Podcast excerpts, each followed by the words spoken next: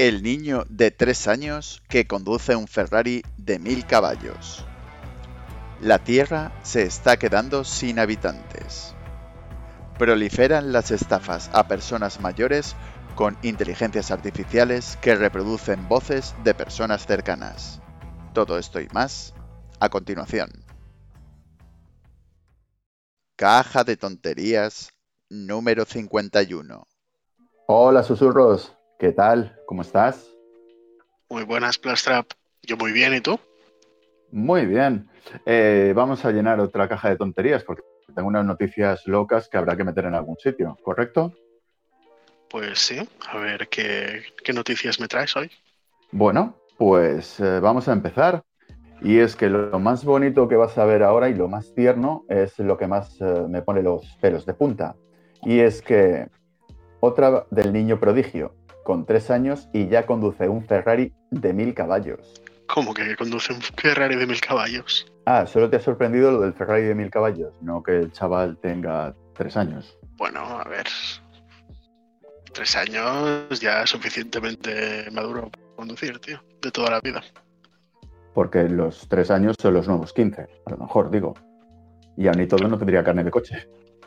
Claro, tú no tenías el típico cochecito este de juguete eléctrico que te subías o, la típica motillo de estas. Era como un patinete, en verdad, pero con forma de moto. Sí, correcto. Yo lo tenía, pero esto no funciona así. Y como puedes ver, pues hay un adorable niño dentro de un maravilloso Ferrari. Y bueno, y no vamos a poner más el vídeo a ver si nos van a quitar el podcast. Bueno, lo primero susurros, ¿cómo ha llegado a pasar esto? Es decir, eh, ¿cómo un niño de tres años conduce esto para empezar? Ya, a mí es lo que me llama más la atención, ¿eh? en realidad. Porque no es como que tú descubras que eres un prodigio para, no sé, pintar, por ejemplo, que al final siempre a un niño pues ceras de colores o lápices o lo que sea siempre tiene a mano, sino un coche lo has tenido que poner tú ahí a conducir. Claro, y la cuestión ya no es eso, la cuestión es que veo al padre a los seis meses, eh, no sé, ya eh, metiéndolo en algún coche para que conduzca, ¿no? Porque como en tres años es a donde vamos. Ha ido subiendo de categoría, ¿sabes? Primero 60 caballos, 70, eh, 8, ¿sabes? Hasta los 1000 caballos que tiene el Ferrari. Claro, claro, al final es eso, ¿eh? El niño no va a subir por, por su propio pie a, a un coche, le va a hacer un puente y lo va a arrancar. Has tenido que ir tú a decirle, toma, conduce esto y a ver qué pasa. Correcto. ¿Y qué opinas tú de esto? O sea, ¿no lo ves un tanto peligroso? A lo mejor soy yo, queridos oyentes, que normalmente pues a los tres años mis padres no me dejaban conducir, ni un Ferrari ni nada. Eh, a lo mejor soy yo. Ya, ya, ese sería lo normal, ¿eh? Porque sí, es peligroso y además, no sé si te lo has planteado, pero si con tres años conduce un Ferrari, ese niño ha tenido que aprender a conducir desde antes. ¿A qué edad os subiste al coche, cabrón? Claro, por eso lo digo, es que no, no sé si en algún momento eh, de este maravilloso podcast alguien irá donde el padre y le dirá, oye, que te quitamos la custodia del niño, aunque ya tenga cuatro años y pueda conducir un tanque. Claro, claro. El niño dijo, no, no, el carrito ya lo llevo yo. Y se subió al coche y... y tiró carretera para arriba. De hecho, veo a este niño compitiendo por los grandes almacenes, ¿sabes? Por un Alcampo por un Mercadona, por, no sé, con su carrito como si fuera un demonio, con el resto de los, de los usuarios que llevan el carrito de la compra, ¿sabes? Bueno, igual conduce mejor que ellos, ¿eh? También te lo digo. Bueno, queridos oyentes, como veis, eh, si tenéis un niño pequeño, pues nada, ya le podéis echar a la carretera, subirlo en el coche y que os vaya a hacer, no sé, la compra, por ejemplo. Para conquistar el mundo con zanahorias. ¡Muajaja! ¡Muajaja! Bueno, susurros, como ves, eh, el mundo está bastante loco. Bastante, bastante, bastante loco. Pero eh, sí que es verdad que no está lo suficientemente loco como tú crees. O sí, de hecho posiblemente está mucho más loco. Queridos oyentes, continuamos con la siguiente noticia. La Tierra se está quedando sin habitantes. Se está quedando sin habitantes humanos. Bueno, eh, susurros, asumo que se referirá a, habitantes, sí, a humanos, a humanos, ¿no? Por habitantes de la Tierra, digo, o, no. Bueno, igual, yo qué sé, nos van a invadir una especie alienígena o algo de esto. Por eso hacen falta humanos. Si no, no veo por qué hacen falta humanos. Me sobran humanos. A ver, en realidad esta noticia, queridos oyentes, eh, parte un poco del concepto de la población anciana, mayor, ¿sabes? Este tipo de población de edad muy avanzada que realmente pues, eh, puebla el planeta en gran parte. Con lo cual, cuando toda esta gente, eh, digamos, vaya pasando al corral de los quietos, pues eh, no habrá mano de obra para según qué tipo de cosas. Por eso mismo la noticia que faltan habitantes en el planeta.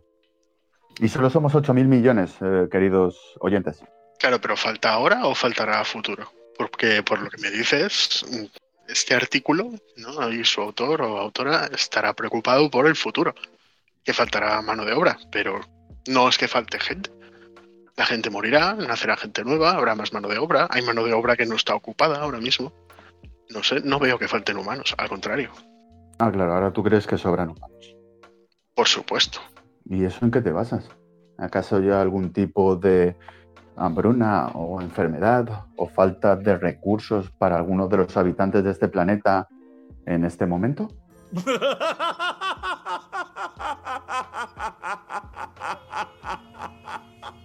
Pues mira, ahí me pillas porque todos estamos bien y, y no pasa nada y no falta ningún recurso ni nos estamos cargando nada.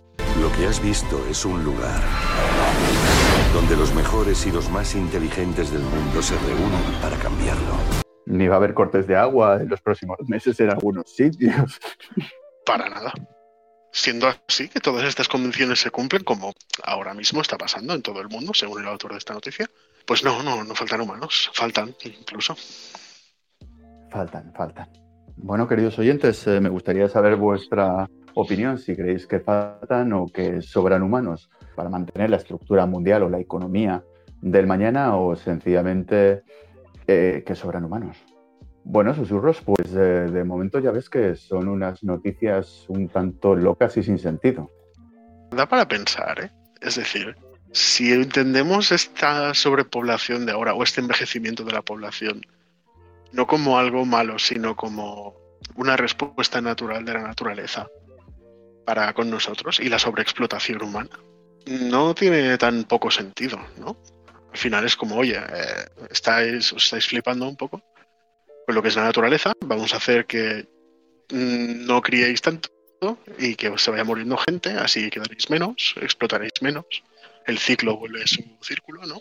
Bueno, yo, como bien te decía, no sé si faltan o no habitantes o si sobran, pero tranquilo que esto en unos cuantos años lo veremos. Y continuamos, queridos oyentes, con la siguiente noticia, que esta es, creo, más real, más factible y más aterradora. Proliferan las estafas a personas mayores con las IA que imitan las voces de los allegados. Es decir, susurros. Ahora tenemos eh, estafas de inteligencias artificiales que se hacen pasar por un familiar.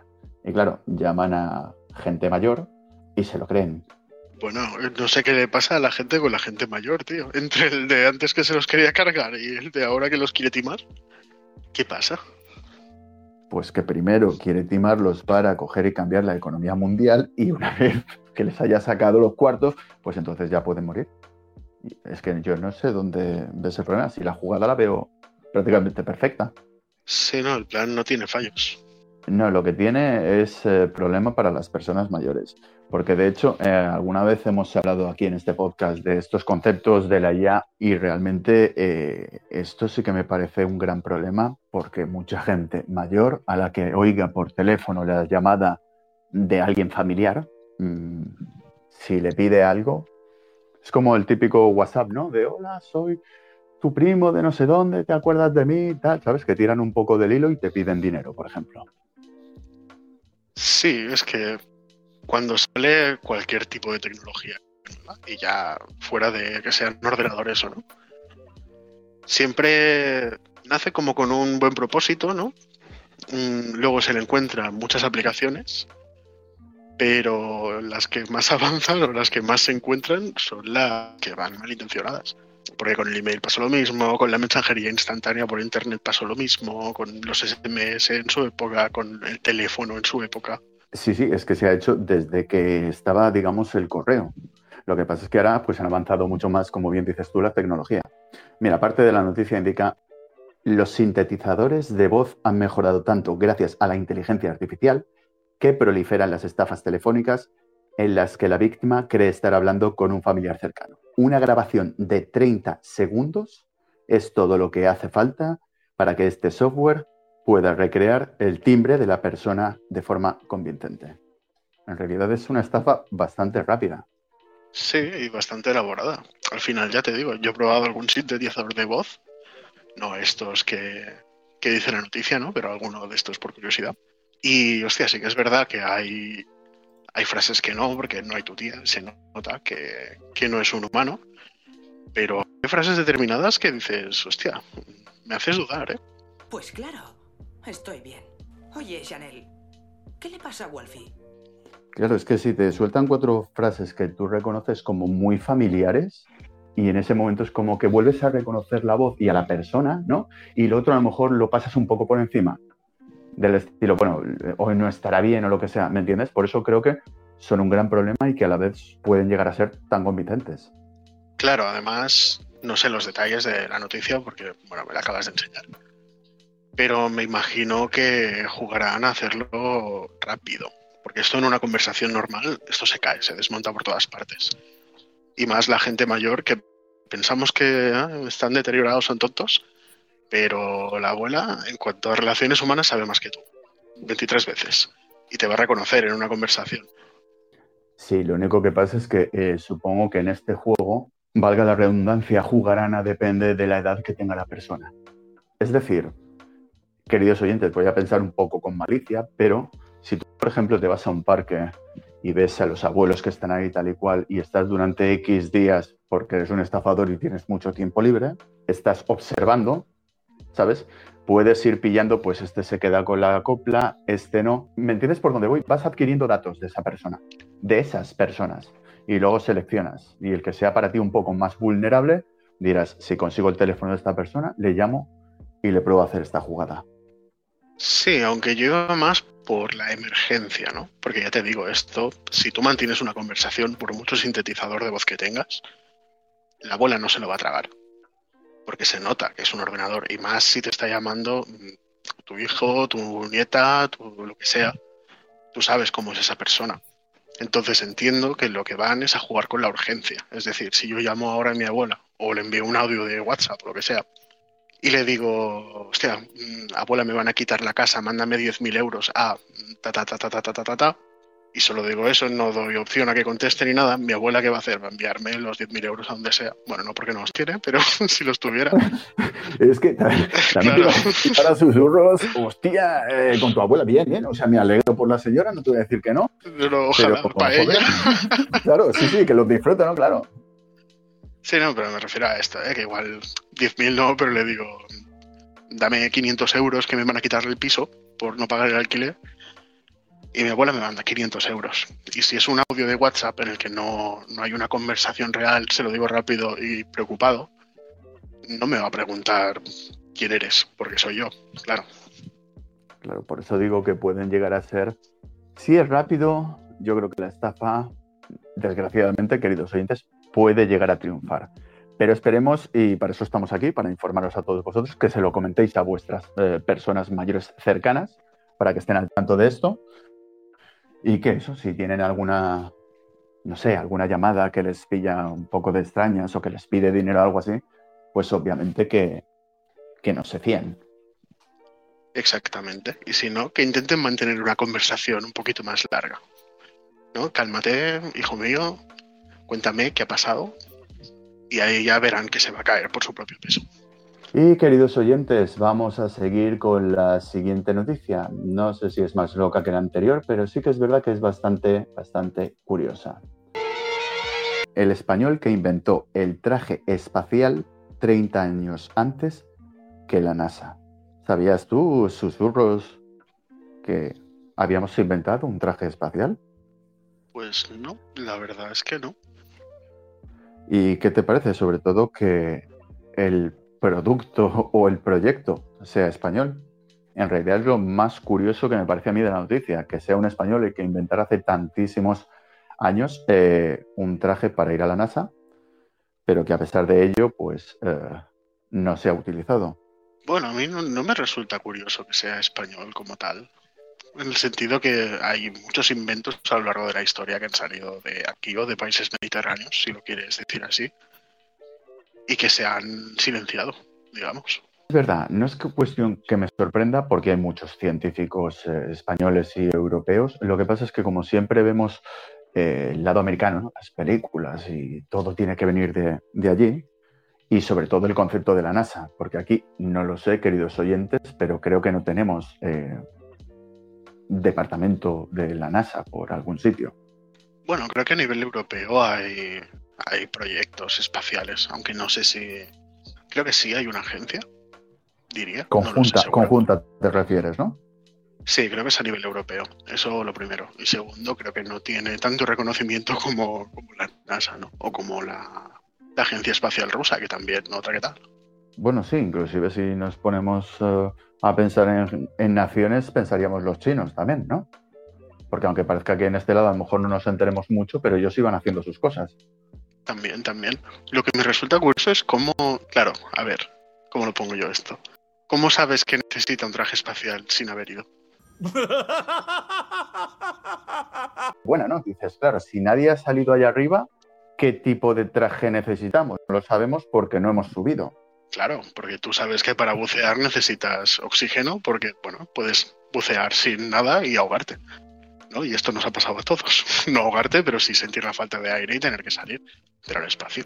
Pero ¿quién ha subido al espacio y ha dicho, hostia, qué frío hace aquí? Precisamente este traje, por la foto que veo, es como muy de verano, ¿no? Porque no, el pecho, las piernas no os cubre. Bueno, porque es lo que te digo, eh, como mencionas tú, como no habían ido, dijo esto es lo que es la estructura y luego ya le vamos metiendo flecos, vamos tapando los huecos en base al frío que vayamos cogiendo. Esto es un traje de verano para la NASA, susurros. Claro, ¿no? Lo hicieron en agosto, dijeron, hostia, si subimos ahora nos vamos a asar de calor con el chaquetón, pues vamos a ir fresquitos al menos. Y si por lo que sea, como bien decía, como veis, queridos oyentes, pues eh, quien esté viendo la foto, pues veréis que es un traje básicamente hecho, pues no sé, parece un poco entre de alambre de espino y cobre.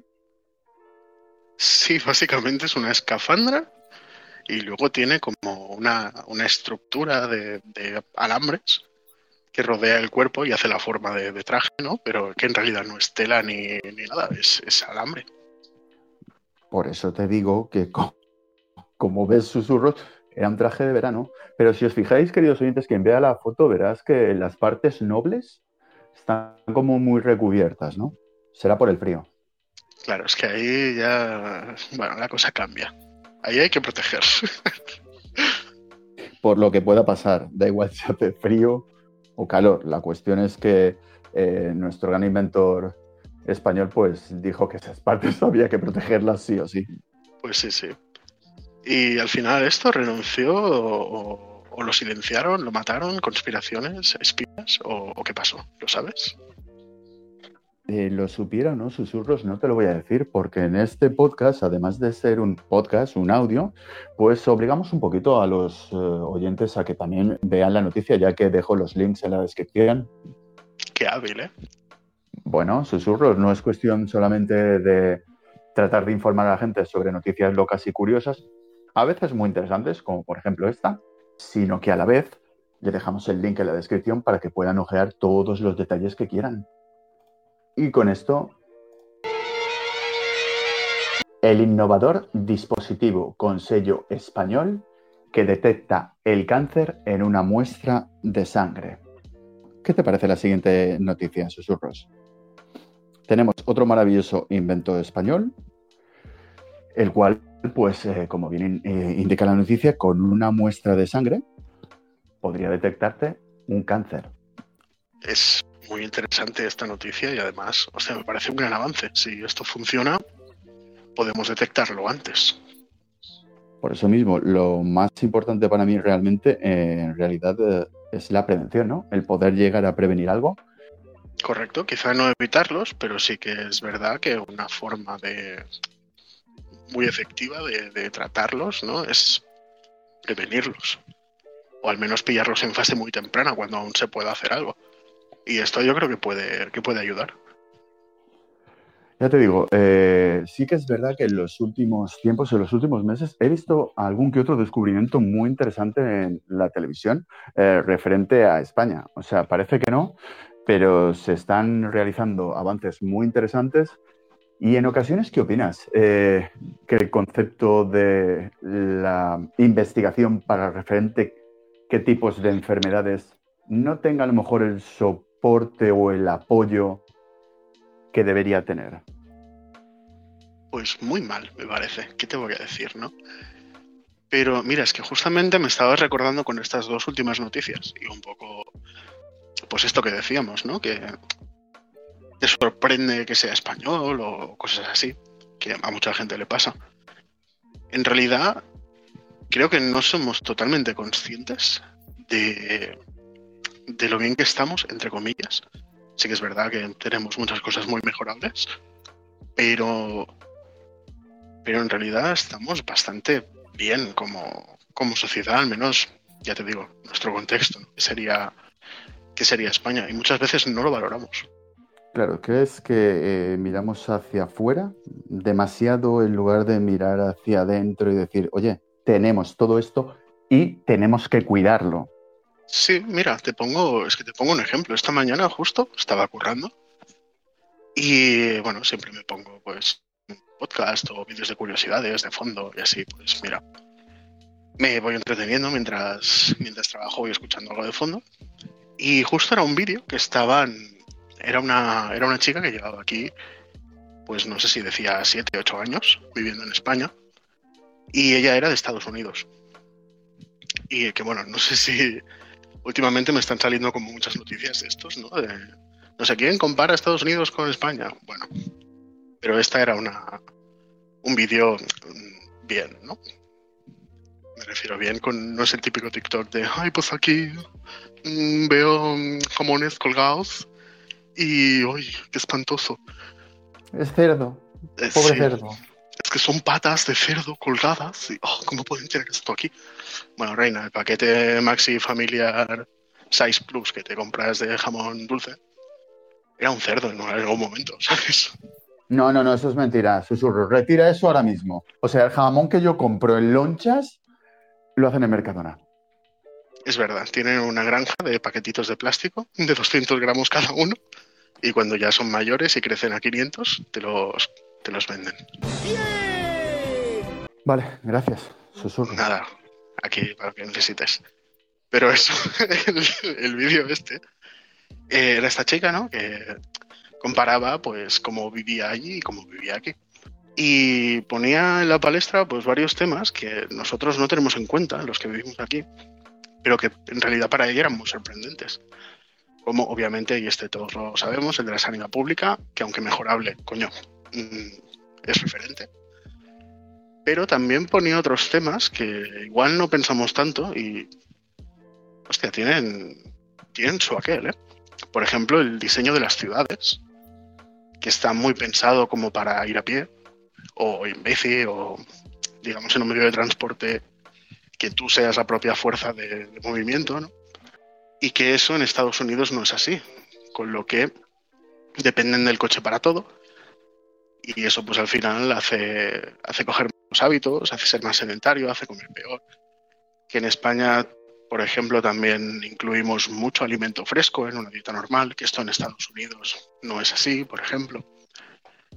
Que aquí en el ámbito laboral eh, somos más humanos, ¿no? entre comillas, que por ejemplo en Estados Unidos, que todo se basa en esa jerarquía y el subir pisando y el llegar a lo más alto y cobrar más o incluso a la hora de la vivienda, ¿no? Que ella lo que comentaba en ese vídeo era pues que aquí veía que gente que vive en la calle les dejaban dormir en los cajeros y no la intemperie y ahí en Estados Unidos pues que los echaban de todas partes, que la gente que vivía en la calle además estaba loca, total, justamente porque no tenían ninguna opción, que aquí si te retrasas con el alquiler o cualquier cosa así pues tienes más más posibilidades de, de, seguir en esa casa y no que te echen a los dos días, como puede pasar allí.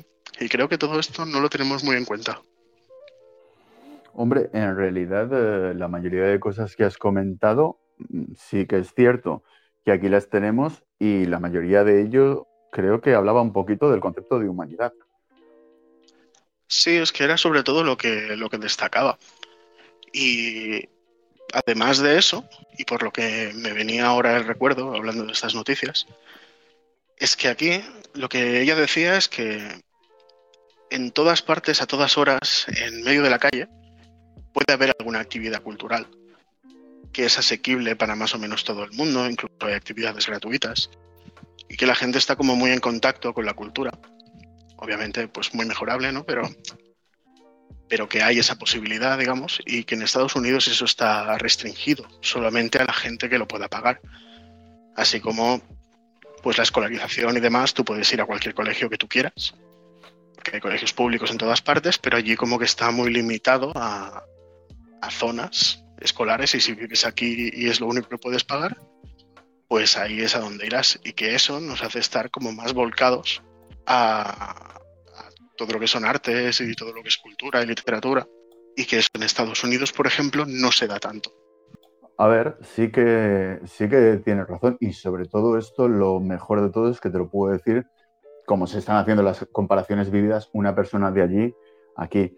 Pero ya te digo, eh, sí que tienes toda la razón, que miramos demasiado hacia afuera sin fijarnos realmente en lo que tenemos aquí. Y como hemos comentado ahora mismo, y se suele comentar de vez en cuando, nos quejamos de la sanidad, sí, pero tenemos una sanidad no coges y te vas.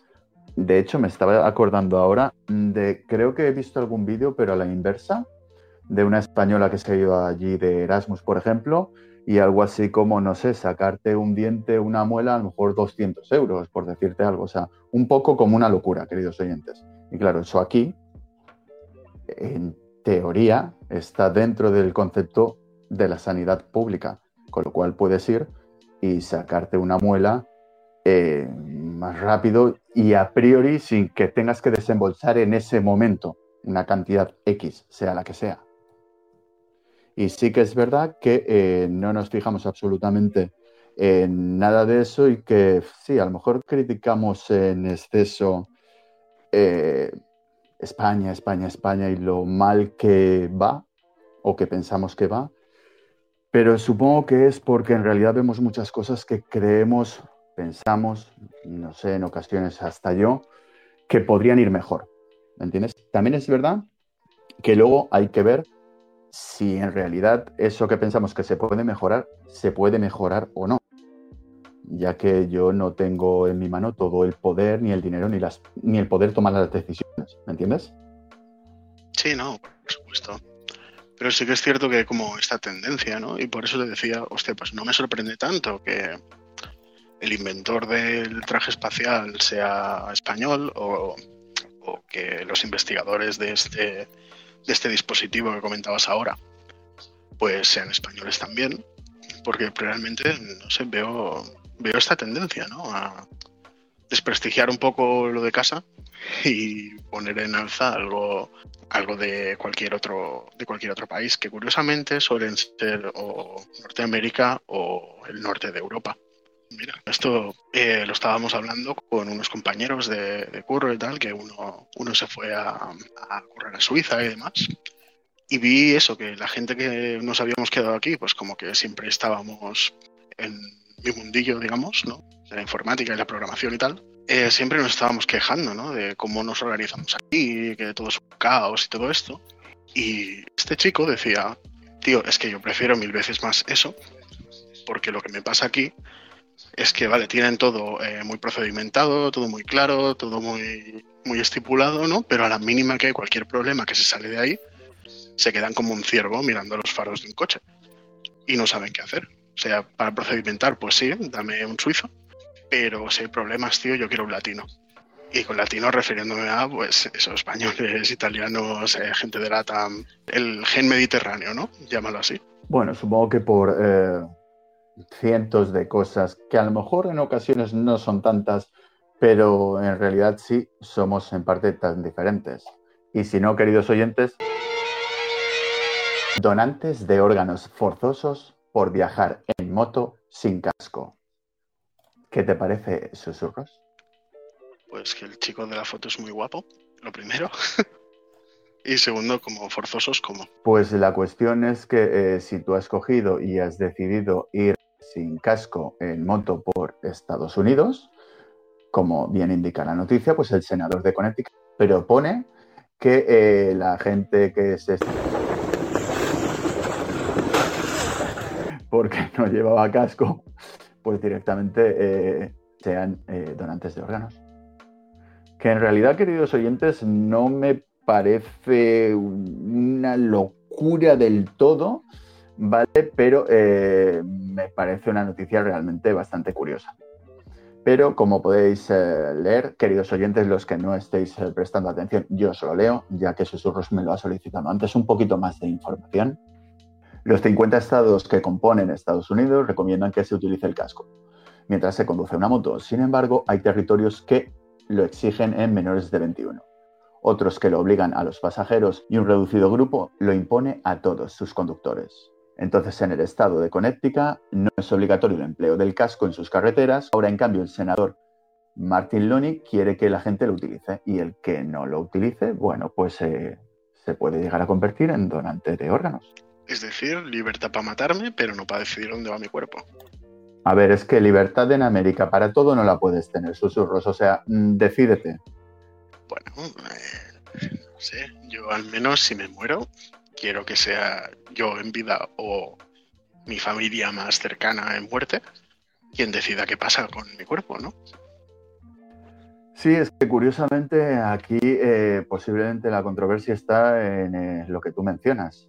Lo que pasa es que también es verdad que si te ponen la obligación de llevar casco y si no lo llevas y te hostias por ahí, pues eh, ellos se encargarán de tus órganos puede ser un o acatas esto o si te pasa lo otro, vamos a actuar así. ¿Y no te suena un poco a no robes y si robas te corto la mano? Bueno, pero es América, puede sonar algo que quieras. Tú entras en la casa de alguien en América, en algún estado, te pega dos tiros en la cabeza y no pasa nada. A ver. Si tienes la libertad para hacer eso porque hay una ley que te apoya, pues justamente en este caso, si hay una ley que te apoya, y tú no llevabas casco cuando te hostiaste contra un muro, ¿por qué no voy a yo poder ejercer el poder de esa ley que he puesto en ese estado? Porque la ley no debería entrar en, en esos aspectos. ¿Qué se hace con un cuerpo? O sea, la decisión de qué hacer con tus restos cae sobre ti si lo has hecho en vida o sobre tu familia si no lo has hecho en vida y ya lo tienen que decidir una vez ya ha pasado. Porque ponte el caso que yo quiera, no sé, a ver si me muero yo, pues que lo den a la ciencia, si total no van a sacar un órgano sano. Pero en el caso que no estuviera de acuerdo, eh, pues mi familia mm, podría decidir si enterrarme, si cremarme, si embalsamarme y tenerme ahí en el comedor, o yo qué sé, si plantarme en una planta como Así te convertirás en una plantota grande y fuerte de María, sí. Dos colgados muy fumados y, y cuando estén fumados, pues que les dé mi sabiduría, ¿no? Yo qué sé. Ya verás cómo luego te fumarán todos esos raperos y harán un montón de cagadas y se joderán sus carreras. Bien, susurros, pero para hacerlo de la planta, que no me ha parecido una mala idea, más que nada como abono. Utilizar al ser humano como abono. ¡No, espera! ¡Me estoy marcando un colocón de puta madre! ya sea para una planta de María o para unos geranios, y esto me da igual. Eh, no lo podemos cambiar, susurros. Eh, la ley es lo que es y es lo que dice la ley. Y si no, pues no vivas en Estados Unidos. Y es que te lo estoy poniendo bastante fácil. No, no, sí, no, no tengo la intención, la verdad. Estados Unidos, pues de visita y para casa. Y nosotros, susurros, pues estamos sencillamente aquí para qué? Para informar a todos nuestros oyentes de estas noticias locas y sin sentido que nos encontramos por ahí y meterlas en una caja. Pues sí, nosotros decidimos sobre esas noticias. ¿Qué van a hacer con sus restos? Efectivamente. Bueno, susurros, muchísimas gracias, como siempre, por participar en otra caja de tonterías. Está un poquito más interactiva, a ver si podemos darle un poco de color y brillo al canal. A ti, Plastra, por invitar y ya veo que estás haciendo mejoras poquito a poco. Sí, hemos pasado de estamos en construcción o estamos en obras a un pequeño vídeo con unos bichos eh, malos y muy entretenidos, que me encantan. Y a todos vosotros, queridos oyentes, espero que os haya gustado este podcast. Si os ha gustado, por supuesto, pulgar arriba. Y díselo tú, susurros, que somos uno menos que la semana pasada, pero que... Que Dios bendiga a América. ¡Uh! Podéis escuchar a Plastra en Evox, en Anchor, Google Podcast, Spotify, YouTube y alguna más. Hasta la próxima.